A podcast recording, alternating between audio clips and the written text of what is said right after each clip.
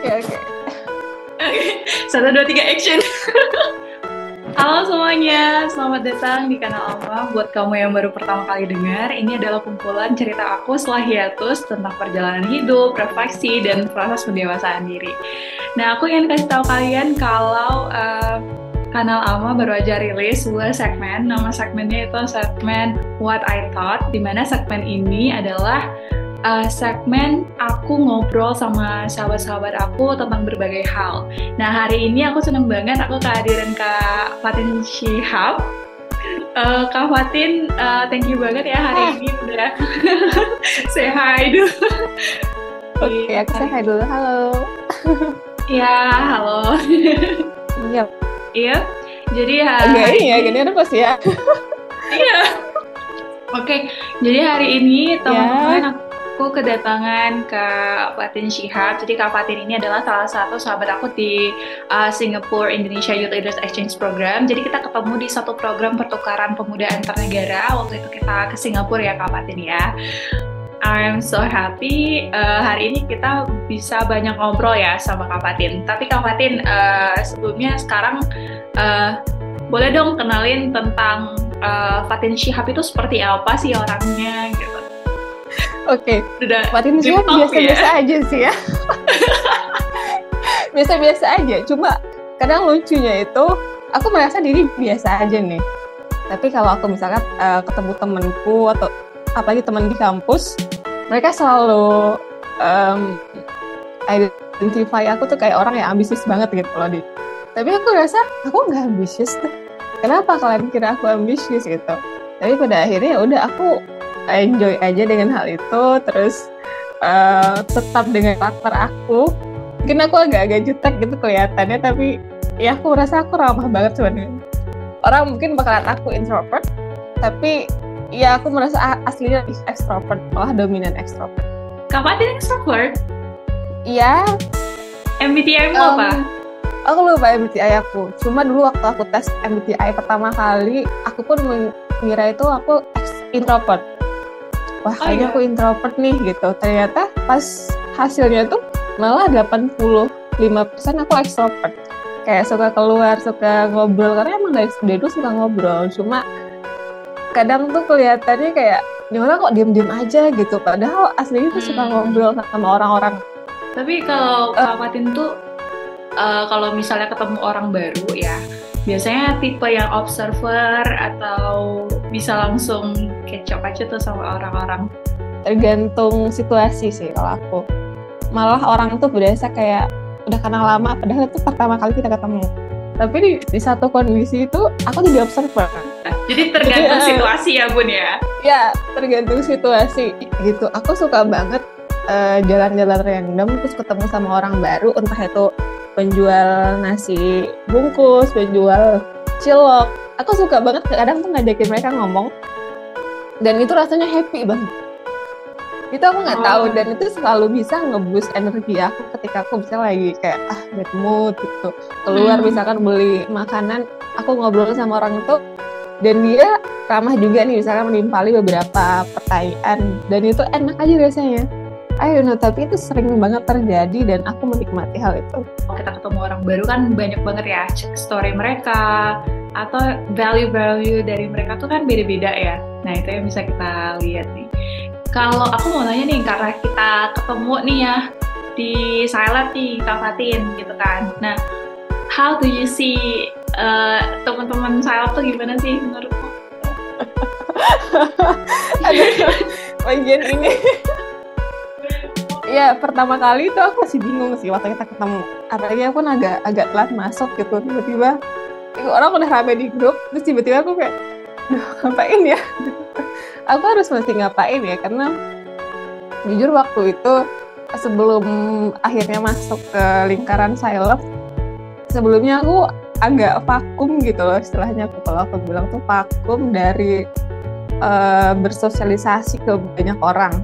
Aku ketemu sama suatu forum gede lah ya aku bilangnya si Indonesia uh, bingung untuk memposisikan diri jadi aku jadi, jadi observer di situ. Dan teman-teman salep itu uh, beragam sih menurut aku ya sangat-sangat beragam mulai dari yang jagonya bercanda gitu. Sedangkan aku sendiri kan orangnya agak susah gitu untuk untuk tiba-tiba bercanda dengan orang baru. Apalagi dengan sebanyak itu aku butuh waktu gitu kan. Dan uh, banyak juga value yang bisa aku ambil dari setiap orang gitu. Loh karena aku waktu itu kan ada vakumnya akhirnya aku belajar gitu di setiap orang kayak oh dia uh, ketika dia ngomong tuh seperti ini kayak gitu. Terus um, belajar juga dari interaksi aku dan dia tuh seperti apa pas karena jadi kayak belajar public speaking lagi terus menyerap juga apa yang dari teman-teman gitu semuanya lucu-lucu sih karena setiap di obrolan di ataupun ketemu aku sering ketawa cuma aku emang orangnya nggak nggak jago untuk um, apa ya ngeluarin jokes dan aku bilang ini juga ke teman-teman yang lain karena aku nggak bisa ngejok seperti kalian jadi aku jadi pendengar uh, bahan bercandaan kalian aja gitu. Iya iya bener banget bener banget. Jadi kalau aku tuh first impressionnya aku ke Kak Fatin ya. Jadi Kak Fatin itu kayaknya pendiam banget gitu. Kayak susah dideketin. Susah dideketin. Terus kayak ya ngomongnya saat-saat dibutuhkan dan saat-saat perlu ya. Tidak seperti kita yang selalu bercandaan gitu. But uh, waktu kita satu bus ya. Waktu kita satu bus kan kita sempat ngobrol kan. Nah yeah. setelah uh, setelah aku ngobrol sama Kak Fatin itu uh, memang kita udah kayak ketemu lama ya jadi kayak seolah langsung connect aja gitu. Karena punya satu apa ya mungkin kita punya satu story yang sama satu purpose yang sama ya visi ke depannya apa gitu kan. Jadi so uh, you are um, apa ya good listener tapi juga you are apa ya good talker. Ya di situ lah kak itu yeah, jadi I hope so ya. punya teman kayak Kak Patin gitu.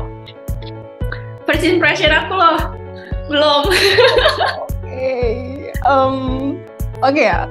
Waktu ketemu Ama mungkin pertama kali yang aku inget itu Ama adalah orang yang paling termasuk orang yang paling sering ngomong ketika kita lagi ketemu di forum gitu kan. Um, jadi aku inget beberapa orang yang saya ngomong termasuk Ama gitu tapi waktu itu aku nggak nggak nyangka. Aku pikir apa tuh orangnya serius juga loh. Maksudnya oh iya? kelihatannya iya karena tuh selalu muncul di hal-hal yang penting gitu kan. Aku malah lihatnya wow kagum juga gitu loh.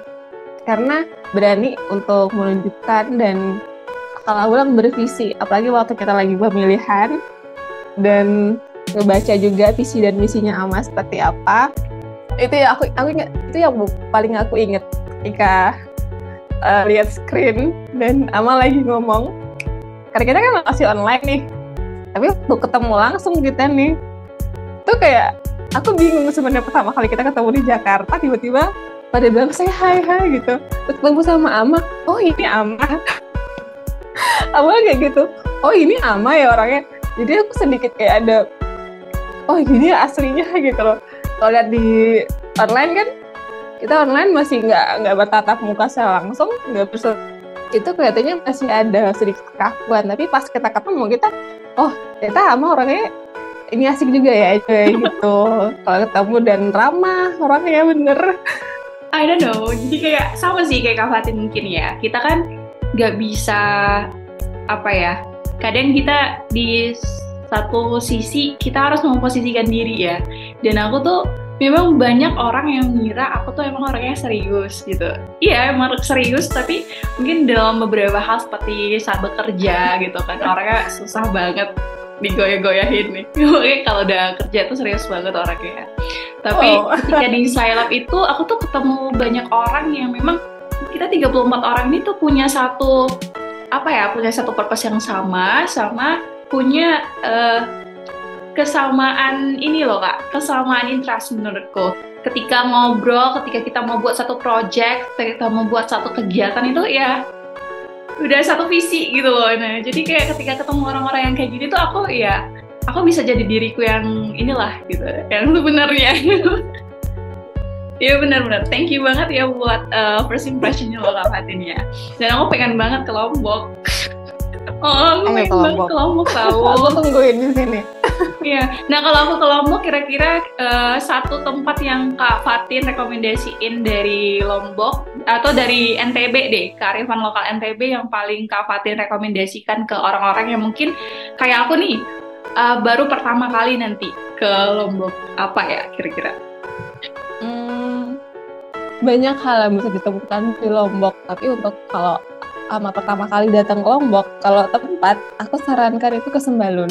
Oh, Sembalun. Sembalun itu tempat apa, Kak? Itu kayak daerah uh, perbukitan pegunungan, jadi di sekitaran Rinjani. Ini tempatnya oh. sejuk. Oh. Dari sana adatnya juga termasuk yang apa ya, yang masih dilestarikan gitu. Kita yang paling aku seneng tuh ketika ketemu sama orang-orang yang ramah jadi kalau aku bilang tuh kearifan lokal di Lombok, di NTB, di Lombok khususnya gitu. Jadi kan kalau di kita itu hal yang masih hal tradisional dan kekeluargaan itu masih banget dilakukan. Kayak misalkan nih yang paling sederhana dan sering sekali itu dilakukan ke begawe. Jadi begawe itu istilah uh, kalau misalkan ada yang lagi hajatan, mau ada yang mau nikah nih orangnya gitu kan, atau ada acara-acara keluarga, laki-laki dan perempuan akan datang gitu cuma kadang tuh per, ad, ada di setiap momen begawe itu kalau aku ya, lihat di compare beberapa daerah itu selalu ada ciri khas di dalamnya. So, bahkan di Lom, uh, di Lombok aja uh, yang barat dan timur aja beda ya kak ya culture iya selalu selalu ada ciri khas. Ciri tapi khas secara umum buat ya? aku iya ada ciri khas masing-masing. Tapi selalu uh, yang paling umum adalah itu kegotong royongan bersama-sama itu meski yeah, yeah. ini kan berbagai suku uh, berbagai suku ya kalau aku sekalipun kita samping rumah nih hmm. samping desa gitu desa tetanggaan kadang tuh ada perbedaan bahasa pokoknya yang wownya dari yang dari dulu uh, di Lombok suku Sasak yang mendominasi ya kalau di Lombok ya yeah. itu malah uh, apa ya bisa ketemu sama bahasa yang berbeda walaupun di kampung sebelah gitu. Dan itu oh. terlihat kontras sekali perbedaan bahasanya. Wow. Jadi walaupun begitu kita bisa menyatu gitu. Cuma uh, memang tuh sayangnya kadang uh, para generasi Z mungkin ya. Para generasi Z yang sekarang dan menuju generasi Alpha itu semakin sedikit yang menggunakan bahasa daerah. Bahasa daerah benar. Ya sayangnya. Jadi kadang aku pun tuh uh, mungkin karena kita dibiasakan dengan lingkungan yang berbahasa Indonesia aku rasa bagus tapi bagian bahasa daerahnya sedikit luntur di generasi Z dan generasi Alpha itu. Kak Fatin tuh tinggal tinggalnya tuh di mana kak? Maksudnya aku deket perkotaan atau pedesaan? Karena aku lihat dari postingan-postingannya Kak Fatin nih ya kan, baik itu melalui agrorelasi ataupun di Instagram eh pribadinya tuh kayak sering ke ini ke desa-desa. Desa ya. ngapain sih Kak Fatin? Aku ke desa-desa tuh lebih banyak untuk tentang ke masyarakat. Oh. Sharing sih ya kalau aku bilang sih berbagi. Jadi kalau di agrorelasi kita ada pemberdayaan. Kalau di, di kemarin nih aku sempat diundang sama temenku. Ini daerah dia tuh daerahnya kalau kita bilang lumayan jauh banget dari pusat kota Lombok Timur sendiri, apalagi okay. dari Mataram. Dari Mataram. Itu kita perjalanan Iya, kalau dari Mataram bisa menempuh waktu tiga jam atau bahkan lebih kalau macet. Nah itu uh, aku diajakin sama dia tuh untuk berbagi tentang pengembangan UMKM di sana. Nanti gimana di sana tuh masih iya UMKM. Uh, mereka lagi mengusahakan gimana akhirnya madu trigona yang mereka usahakan petani-petani ini itu bisa lebih up produknya hmm. dan juga teknik produksinya seperti apa. Nah karena madu aku dari dulu itu banget madu dari lebah gitu kak atau ada ciri yeah. khasnya sendiri apa sih ciri khas dari produk ini dari lebah cuma lebahnya itu bukan yang gede-gede itu aku uh, kalau dibilang tuh lebahnya kecil uh -huh. kecil sekali warna hitam dan tidak yang enggak yang yang enggak menyengat kalau digangguin sarangnya gitu loh. Iya iya kayak kita lihat di film-film lah ya biasanya kan lo begitu iya. ya Aduh gimana jelasinnya ya cuma memang uh, ciri khasnya itu dia madunya itu ad, kalau rasa ya, kalau dari rasa madunya itu agak asam-asam ada pahitnya. Tidak Hmm. 100% manis karena dia itu kalau dibilangnya eh, orang biasanya dulu mendapatkannya ya di hutan-hutan di kayu-kayu gitu, tapi sekarang banyak yang membudidayakan karena Oh, memang dari oke. khasiatnya sendiri sampai rasanya itu unik dan hasilnya Hmm. beragam untuk kesehatan. Dan untuk membudidayakan membudidayakan lebih mu- lebih mudah gitu loh daripada madu yang lain. Kayak-. Cukup menyediakan kotak, terus kalau dibilang taruh bibitnya di situ dan mereka akan membuat koloni mereka sendiri gitu loh. Dan harganya tuh nggak main-main karena se, se- 100 mg aja itu bisa mencapai eh, 100 ribu lebih dan itu yang membuat mereka tuh tertarik untuk membudidayakan. Oh, oke. Berarti ini emang khas dari NTB ya, Kak? Khas dari NTB nggak sih? Eh, aku nggak tahu, aku belum menemukan di daerah lain. Cuman ini kalau aku bilang termasuk yang jadi hmm, apa ya ketertarikan untuk para petani yang khususnya di, untuk petani madu gitu ya untuk membudidayakan madu trigona itu lebah trigona itu. Oke. Awalnya dulu masih jadi kan ada beberapa kabupaten tuh di tahun 2016 ketika aku masih kuliah itu masih banyak terfokus petaninya di KLU di Kabupaten Lombok Utara dan ada eh, beberapa juga di Lombok Barat. Tapi Hmm. kalau sekarang sudah menyebar di Lombok Timur itu sudah banyak yang membudidayakan eh, lebah trigona itu. Berarti udah mulai lah ya. Nah, selain eh, selain itu nih Kak, kira-kira kesibukannya nih Kak Fatin tuh apa aja gitu? Karena sebagai founder ya agrorelasi, agrorelasi itu sebenarnya apa sih Kak? Oke, kalau Boleh kesibukan sekarang dikit. ya, menca aku ya aku tuh nggak tahu ya hobi sekali tuh mencari sesuatu dalam diriku.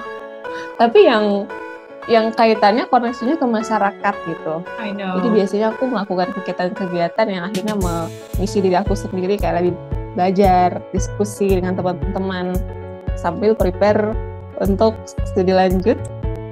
Dan agro relasi sendiri tuh eh aku nggak tahu apa bisa aku sebut sebagai panggilan jiwa Oh, karena- calling ya. Em, karena keinginan aku gitu cita-cita aku untuk membentuk suatu usaha gitu itu aku sudah tulis dari tahun 2016 jadi sudah Wow. lama sekali jadi di diary aku aku suka banget nulis diary dari aku kecil dari kelas dari SD sampai sekarang jadi sebelum aku kuliah aku beli diary gitu dan di awal-awal aku nulis itu aku menulis keinginan aku tuh apa. Nah, salah satunya adalah mendirikan suatu perusahaan. Terus berjalan, aku tuh dapat inspirasi untuk mem- untuk mengen atau dapat kesempatan untuk mengenal social trainer, Hmm. entrepreneurship, social entrepreneurship. Nah, di situ aku rasa wah cocok banget nih gitu. Aku nggak yang memikirkan full profit 100% untuk diriku, tapi aku juga pengen kasih sumbangsi untuk sosial gitu.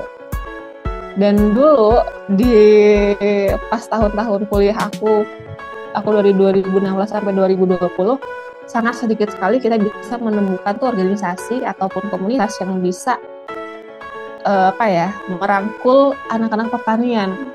Hmm. Nah, aku tuh akhirnya tuh berinisiatif sama teman-temanku, aku ngajakin mereka ya kenapa enggak lah kita buat ini dan aku juga bisa combine itu sama apa yang aku inginkan dari dulu. Yes. Sampai lahirlah agro relasi itu. Oke, jadi agro relasi udah berapa tahun sih kak? Sejak kapan? Em, mulai ya dari 2020 sebenarnya tepatnya bulan September di situ aku mulai kayak calling calling teman aku kita bicarain soal visi misi gitu kan tapi untuk mulai kegiatannya itu mulai Oktober Oktober kegiatan di yang tahun kayak, yang eh, sama ya. bareng-bareng di tahun yang sama Hmm. itu lumayan kita banyak kegiatan sampai bulan Desember terutama di pemberdayaan tapi ada apa ya lika-liku perjalanan gitu Pasti. loh Pasti dan itu yang mau aku tanyain. Oke. Bener nggak sih kak? jadi I know. lumayan I know lumayan lumayan berat It's hard, right? ya apalagi di sini kita jarang menemukan hal yang sama. Ya maksudnya kayak badan yang serupa gitu ya. Jadi untuk apa ya finding solution atau sesuatu gimana sih akhirnya kita akan bergerak itu aku lebih banyak ke intuisi sih akhirnya ya. Tapi juga belajar juga dari mungkin apa ya mendengarkan podcast. Apalagi kalau aku lihat ada yang kayak social entrepreneurship aku tuh semangat banget gitu untuk mendengarkan hal itu. Jadi waktu 2020 akhir tuh kita masih banget kegiatan. Menuju 2021 itu aku pecah fokus gitu. Aku berkeinginan untuk melakukannya juga di tempatku di Lombok Timur. Karena waktu itu kegiatan kami itu di Lombok Barat di sekitar Mataram. Aku pengen balik ke, ke desaku gitu untuk aku juga bisa melakukan sesuatu di sana. Jadi itu kesalahannya nih sebenarnya. Hmm. Salah satu kesalahan gitu ketika memulai itu aku nggak fokus terlalu banyak keinginan. Kalau dibilang tuh jiwa-jiwa mahasiswanya yang ingin gebrak sana gebrak sini tuh masih ada masih dan belum ya, terlalu masih realistis ya aku rasa belum terlalu realistis dan akhirnya belum walaupun sering ketemu sama masyarakat di kegiatan kampus tapi ketika kita tidak jadi mahasiswa lagi gitu Benar. beda beda banget eh, tapi walaupun begitu aku biarin itu berjalan mengusahakan yang di Lombok Timur tuh aku buatnya kebun agro relasi keinginannya di situ bisa jadi tempat teman-teman Lombok Timur untuk belajar soal pertanian bisa sharing soal uh, ilmu pengetahuan dan kita sama-sama doing something gitu yang Yes. Real. Dan sampai 2021 tuh kita pergerakannya lambat banget sih agro, agro relasi saat itu. Saat-saat yang kayak kita ditempa dengan banyak tantangan dari pemberdayaan dari di sana uh, kita sulit membagi apa ya diri. Karena lumayan jaraknya dari Lombok Barat ke tempat aku di Lombok Timur itu ada uh, sampai 1 jam 45 menit atau sekarang sampai 2 jam jarak tempuhnya. Dan masuk 2022 itu sudah ada kelihatan sedikit-sedikit tapi tidak semasif di awal-awal. Hmm. jadi akhirnya di tahun 2022 itu aku menemukan sesuatu pertanyaan banyak pertanyaan gitu. Eh, dan bagaimana akhirnya nanti agro relasi sebenarnya diinginkan. Dan yang gar- yang paling besar gitu ya aku temukan gitu pertanyaannya adalah sebenarnya aku nanya balik lagi ke diri aku sendiri mau dibawa ke mana sih yes. atau apa yang ingin kamu bawa value apa dan identitas agrorasi itu apa sih sebenarnya Hmm. karena dari dulu banyak keinginan dan belajar dari semua proses itu akhirnya itu aku, aku berpikir untuk bagaimana akhirnya untuk bisa fokus dan uh, memberikan impact yang lebih baik daripada sebelumnya gitu. Hmm. It's a long story ya. ya pasti kan Iya. kalau ketika kita mau bangun sesuatu, nggak mungkin tuh grafiknya gini terus ya. Mungkin yang Hmm. orang lihat pasti gini tuh. Ya nggak sih? Pasti yang orang Yep. lihat, uh, ya people tends to see the output only, like they don't know about the process. Itu yang aku menurutku yang orang gak banyak tahu sih kak. Jadi prosesnya itu kan pasti lika-liku ya, lika-liku. And mm, how do you deal with it? Kayak um, how do you survive? Is it apakah kamu bakalan melanjutkan mimpi ini atau bagaimana sih kak me, apa ya caramu tuh untuk bisa mempertahankan semangat tadi ya semangat ya your spirit to empower others gitu gimana kak? Oke. Ini tuh perjalanan yang sangat ya yang cukup personal. Jadi untuk mempertahankan itu aku tuh hampir menyerah loh. Yes. Aku Pasti. pernah berada pada titik yang aku hampir menyerah. Aku bilang gini, aduh aku lepas aja kali ya guru relasi. Tapi kayak aku bilang, no Fatin, ini adalah impian kamu gitu. Hmm. Jadi kayak kamu sudah merencanakan ini, memimpikan ini, mencita-citakan ini dari 2016. Katakanlah yang teris di 2016. Terus aku merasa aku susah banget karena di apa ya di dalam diri ini tuh yakin kalau masih bisa diperjuangkan dan keteguhannya ini mungkin lebih uh, ke spiritual ya kalau aku bilang karena dari dulu ketika aku aku membuat mimpi ini pun aku merasa di perjalanan aku aku ya aku dibantu Tuhan gitu. Dan aku menyerahkan itu apa pun aku minta bantuan ke Tuhan. Dan ketika aku hampir menyerah aku bilang enggak. Dan aku merasa apa ya ada suara dalam diri ini yang bilang gak usah dilepas gak usah di gak usah menyerah gitu. Kamu pasti bisa dan akhirnya di saat titik-titik terendah ya kalau aku bilang karena karena waktu itu mengalami berbagai banyak apa ya dilema dan kondisi oke okay, aku nggak akan lepas aku relasi keinginan aku untuk lanjut kuliah itu salah satunya itu tetap membawa agro relasi. Oke. Okay. So agro, agro relasi is your dreams and you will bring your dreams wherever you are. aku pernah berdiri di saat karena aku tuh uh, sering mendapatkan momen ketika aku berdiri di tempat yang lapang dan ngelihat kondisi orang-orang. Aku tuh hobi banget ngeliat orang-orang. Hmm. kayak dan memperhatikan mereka. Uh, di saat itu tuh akan ada datang kayak suasana yang kayak berasanya wah banget gitu.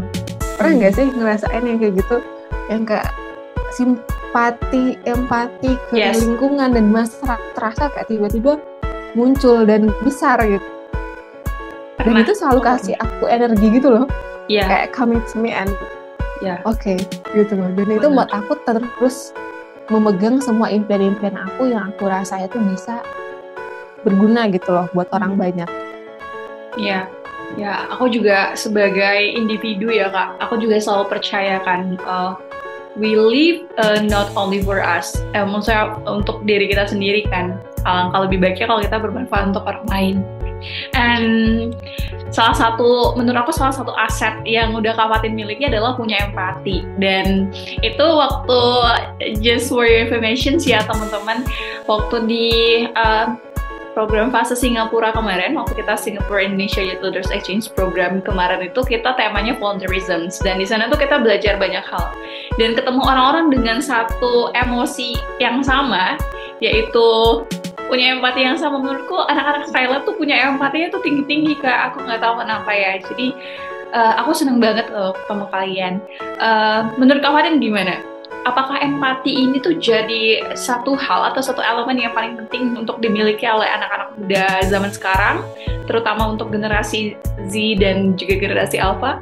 What do you think? Aku rasa tuh benar sangat penting. Um, contoh sederhana saja kita di lingkungan yang kecil rumah gitu. Ketika kita nggak punya empati nih, nggak merasa kayak uh, peduli terhadap orang, ya akan sangat apatis gitu loh. Yes. Tidak akan terjadi suatu interaksi yang membangun. Dalam yeah. artian kayak kita mau kerja gotong royong di rumah sama tetangga atau apa, ya udah kalau diem diemin aja, kita nggak bakal bisa mungkin mau bersihin rumah bareng-bareng, pasti kayak bakal ogah-ogahan gitu. Itu contoh sederhana ya.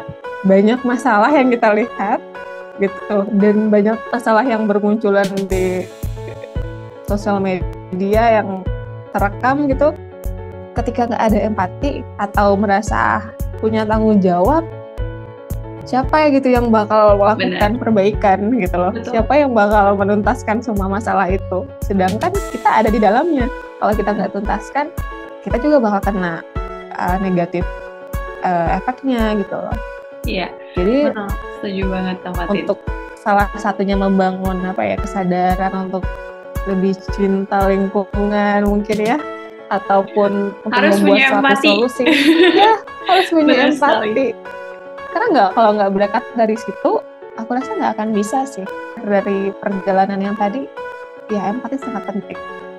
Tadi kita udah ngobrolin tentang uh, banyak hal ya, Kak Fatin. Ada relasi, terus juga gimana itu tuh rasanya back to community is such a calling.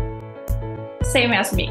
Aku juga gitu. Walaupun sekarang Ama udah kerja gitu kan di sebuah korporasi, tapi rasanya uh, ingin balik lagi ke masyarakat and you want to contribute something to your uh, community, your civilians. It's like aku tuh nggak pengen tuh waktu aku 9 to 5 it's only I spend in the office gitu kak. Jadi that's why ya aku juga udah sempat uh, ngobrolin ke Kak Fatin juga. Mungkin teman-teman udah beberapa yang tahu juga aku punya movement namanya iklim kita.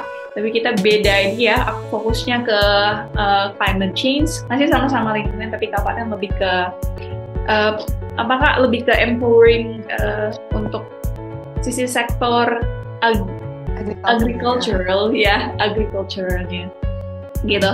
Nah, uh, tadi bener banget, setuju banget apa yang disampaikan Kak Fatin 100% aku setuju bahwa em empathy is essential for us ya untuk anak muda sekarang yang kalau misalnya nih kita semua nggak punya empati, kita udah nggak tahu nih dunia bakalan jadi apa, mungkin banyak kan kriminal, banyak orang yang nggak tahu mau ngapain ketika terjadi suatu isu hanya diem aja. So, who is the problem solver?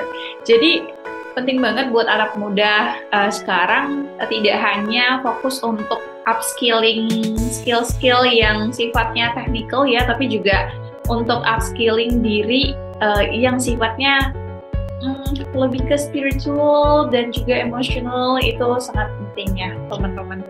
Nah jadi Kak Fatin, uh, menurutmu uh, apa sih uh, yang perlu kita lakukan, yang harus kita aware? Ini sangat urgent untuk semua anak muda ini tahu tentang isu ini. Apa, Kak Fatin? Kalau sekarang gitu, uh, aku pun sedang tertarik dengan isu lingkungan. Ya, salah satunya makanya aku sangat sangat suka dengan gerakannya Ama juga di sana. Dan kalau dia di sini, aku pernah satu momen nih pergi ke salah satu tempat wisata di NTB dan aku cukup ter apa ya terengah gitu melihat tumpukan sampah. Oh, eh, sampah. bukan sampah banyak banget. Ya tapi aku rasa ini ini menjadi PR hampir mungkin di semua di semua tempat wisata yang ada di Indonesia. Kenapa bisa ada tumpukan sampah sebesar itu sebanyak itu oh. gitu kan? Yang paling ironis itu ketika di alam sih kalau dibilang. Aku selalu percaya gitu. Problemnya kita sekarang di lingkungan karena tidak adanya keseimbangan gitu. Benar. dan ketidakseimbangan itu ada apa ya campur tangannya manusia gitu loh di situ. Aku pikir itu orang-orang sadar itu. Kita sadar kita menginginkan lebih baik. Tapi seberapa persen sih yang mau untuk Benar. melakukan perubahan itu merubah kesadaran menjadi aksi. Anda suka bersih tidak gitu? Anda suka lingkungan Anda indah tidak? Pasti bilang iya. Apa yang Anda sudah lakukan? Aku yakin banget banyak orang yang mengerti bahwa misalnya contoh kecil adalah membuang sampah pada tempatnya adalah perbuatan baik. Orang banyak yang paham, but nggak semua orang uh, mau extra effort gitu loh kak. Kayak oke okay, membuang sampah pada tempatnya baik. Sebenarnya sekedar hanya membuang sampah tem pada tempatnya itu aja sudah sangat membantu kan. Dan menurutku masih sedikit orang yang uh, peduli untuk sustainable actionnya itu loh. Jadi setelah dia meletakkan sampah itu pada tempatnya, what's next? Mungkin sampah ini bisa jadi apa ya nilai tambah, additional value or something itu nggak banyak orang yang uh, memikirkan itu itu sih mungkin yang jadi PR buat anak muda setuju nggak sih kak? Iya setuju banget. Iya oke okay. kak Fatin uh, kita udah nggak terasa terasa nggak sih kita udah ngobrol tuh lebih dari 30 menit sebenarnya. Iya. Dan aku Gak kerasa ya. Dari yang tadi masih ada cahaya, sekarang sudah malam. Dan aku mau siap-siap pulang. Tapi nih, last question Kak Fatin dari Kak Fatin. Mungkin sekalian closing statement. What do you want to say to your past self? Kamu mau bilang apa sih ke Fatin Shihab beberapa tahun yang lalu? Dan apa sih pesanmu buat anak muda ke depannya? Oke, okay. kalau aku bisa ngomong nih sama diri aku yang dulu. ya ngomong aja gitu ya aku mau Fatin kamu buka kamu selebar-lebar sadar tentang dirimu sendiri gitu. Jangan uh, blok atau isolasi diri kamu dari keinginan belajar lebih gitu loh. Karena dari belajar mengetahui banyak hal bahkan kritik aku nyesal sekali aku tidak um, memberanikan diri aku untuk lebih kritis sebagai orang. Hmm. dalam artian dalam artian yang baik dalam sisi akademis ataupun uh, praktikal gitu di masyarakat. Aku ingin sekali Fatin yang dulu tuh bisa lebih uh, maju, lebih berani, berani untuk menyuarakan hal-hal yang baik. Oke. Okay. Dan untuk orang-orang yang sekarang, para anak-anak muda sekarang, ayolah kita sama-sama sadar gitu. Ayo tinggal geraknya. Iya. Itu nih yang kurang gitu loh sudah bagus sekali. Banyak hal yang support kita memfasilitasi kita dari nasional bahkan internasional dan juga tentunya lokal. Ayo dong jangan sampai cuma sekedar sampai di cuap-cuap aja gitu di ngomong-ngomong aja. Tapi ayo dong geraknya. Ya sesimpel dengan memungut sampah uh, tidak membuang sampah sembarangan.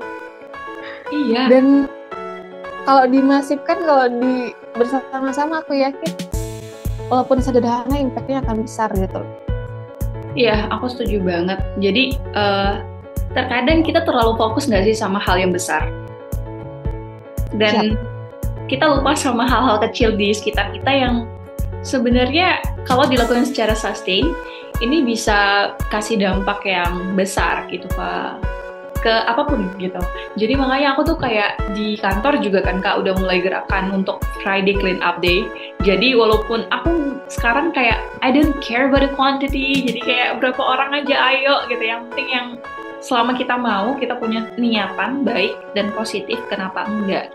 Menurutku tugas kita sebagai manusia adalah hanya mengingatkan, mengingatkan hal baik, berpahala buat kita, dan biar orang itu yang memutusin dia mau buat baik atau enggak. Itu itu sekarang aku berprinsip seperti itu. Jadi kayak uh, di kantor juga ya udah kita setiap Jumat itu bersih bersih terus juga uh, bersih sekitar mungkin.